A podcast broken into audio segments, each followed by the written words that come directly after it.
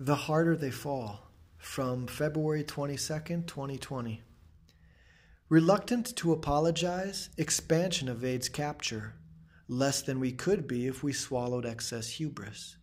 The drama we've endorsed generates excuses based upon the concept it is being mistreated. Molded to favor our side until our dying breath, we latch on to disproven myths for a ticket to heaven.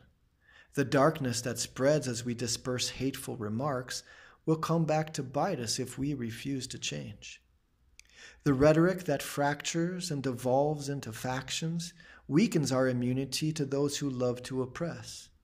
Chained to doctrine that hunts down dissenters, we sidestep confession and seal the damned pact.